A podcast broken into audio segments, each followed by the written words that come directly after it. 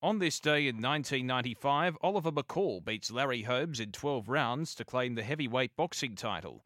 On this day in 2001 in the US Masters at Augusta National, Tiger Woods wins his second Masters and sixth major title, two strokes ahead of David Duval.